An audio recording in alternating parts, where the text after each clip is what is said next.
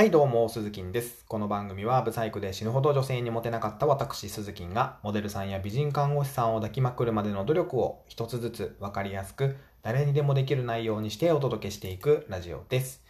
えー、今日はですね、イケメンじゃない男性がイケメンになる方法あるよというテーマでお話をしていきます。もうね、あのー、本当に、あの、これずっと言ってますけど、顔ばっかりはもう仕方ないんですよ。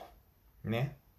しょうがないじゃないですか、もう顔って。で、僕も妻とお付き合いするときに散々振ら振られましたけども、面と向かってね、あの、いやごめんタイプじゃないんやわって、もう10回ぐらい言われましたよ。で、その度に車に、車に帰ってね、こう家に帰り、帰るときに、ゆずのね、空っぽを聞いて、涙を流したものですよ、本当に。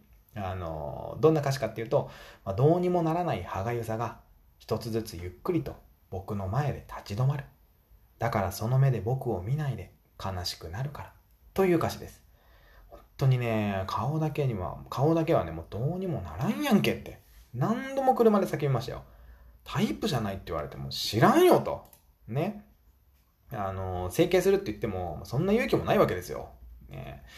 だから本当どないしたらええねんっていう感じだったんですけども、結局その後、妻とはお付き合いできて、今では結婚までできているわけなんですけども、そんな妻ともね、結婚してもう十何年も経ちますけど、未だにね、妻が話すエピソードが、えー、あるんですよ。玄関開きっぱなし泥棒事件です。えー、当時妻がですね、いや、まあ、その時は妻ではないか。なので、まあ、正確には、まあ、彼女ですね。彼女は、えっと、一人暮らしをしていました。で、仕事から帰るとなぜか玄関が開いていたそうなんですよ。大々的にね。うん、バーンと。で、すぐさま電話がかかってきまして、僕に。で、やばいと。家に泥棒が入ってるかもしれやん。なんや知らんけど玄関開いてんねんと。ドア開けっぱなしやねんと。で、電話かかってきまして。で、これえらいこっちゃということでですね、僕は家にあった、えー、僕と車に乗せまして、で、彼女の家までね、車をぶっ飛ばしまして向かったわけですよ。で、まあ、そして彼女の家に着きまして、で、自分の車でね、彼女が、えー、自分の車の横で待機しているところを発見したわけですね。で、まあ私はですね、すかさず助手席に置いてあった木刀を片手にね、こうさっそうと降りていって、大丈夫って声をかけたんですよ。あの、びっくりしてるかなと思って、怖いかなと思ってね。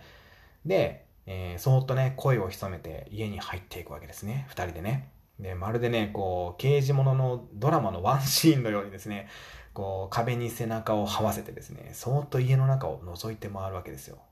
こう、そっとこう見てね。で、結局、えー、まあ誰もいなかったんですよね。で、えー、何も盗まれてなかったんですよ。で、おそらくですけども、えー、彼女がね、自分で会社に行くときに、開けっぱなしで行ったんだろうなという結論に、えー、至りました。はい。